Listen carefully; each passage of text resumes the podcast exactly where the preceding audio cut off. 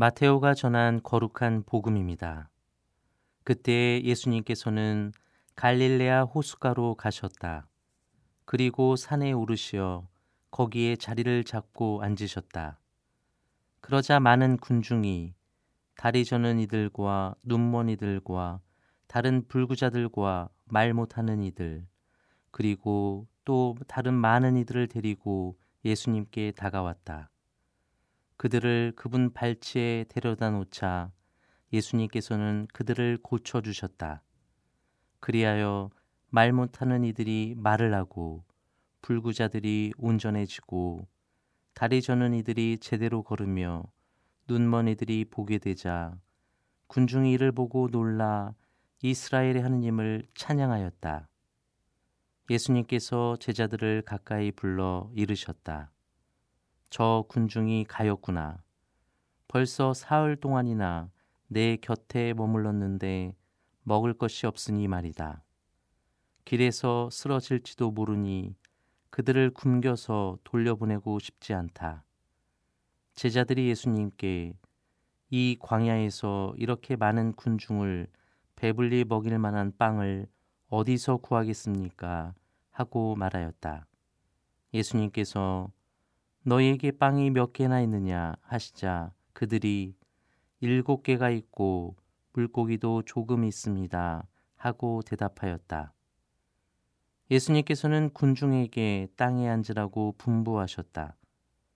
그리고 빵 일곱 개와 물고기들을 손에 들고 감사를 드리신 다음 떼어 제자들에게 주시니 제자들이 군중에게 나누어 주었다.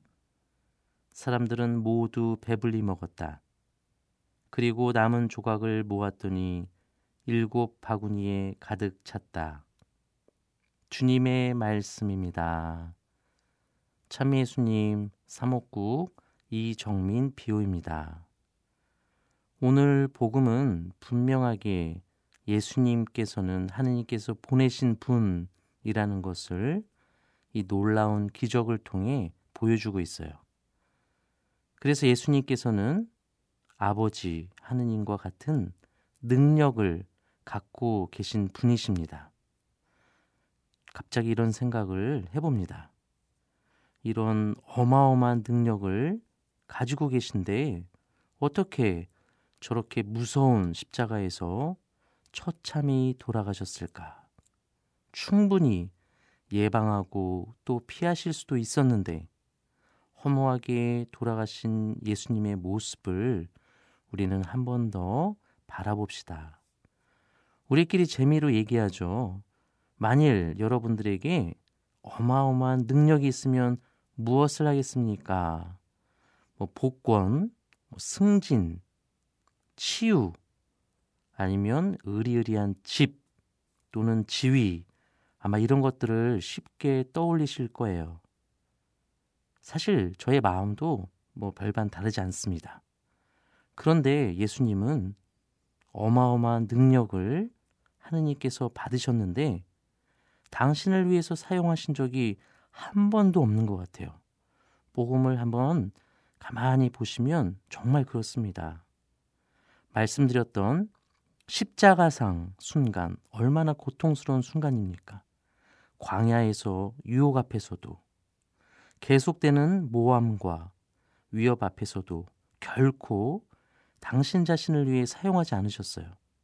저라면 저를 미워하고 위협하는 인간들에게 바로 쓰고 싶을 거예요. 오히려 그분은 철저히 하느님의 영광을 드러내는 데 쓰셨어요. 그리고 그분의 백성을 살리시는 데에만 쓰셨어요. 오늘 복음에 너무나 아픈 사람들이 많이 몰려 들어옵니다. 분명 예수님도 피곤하셨을 거예요. 시장하셨을 거예요.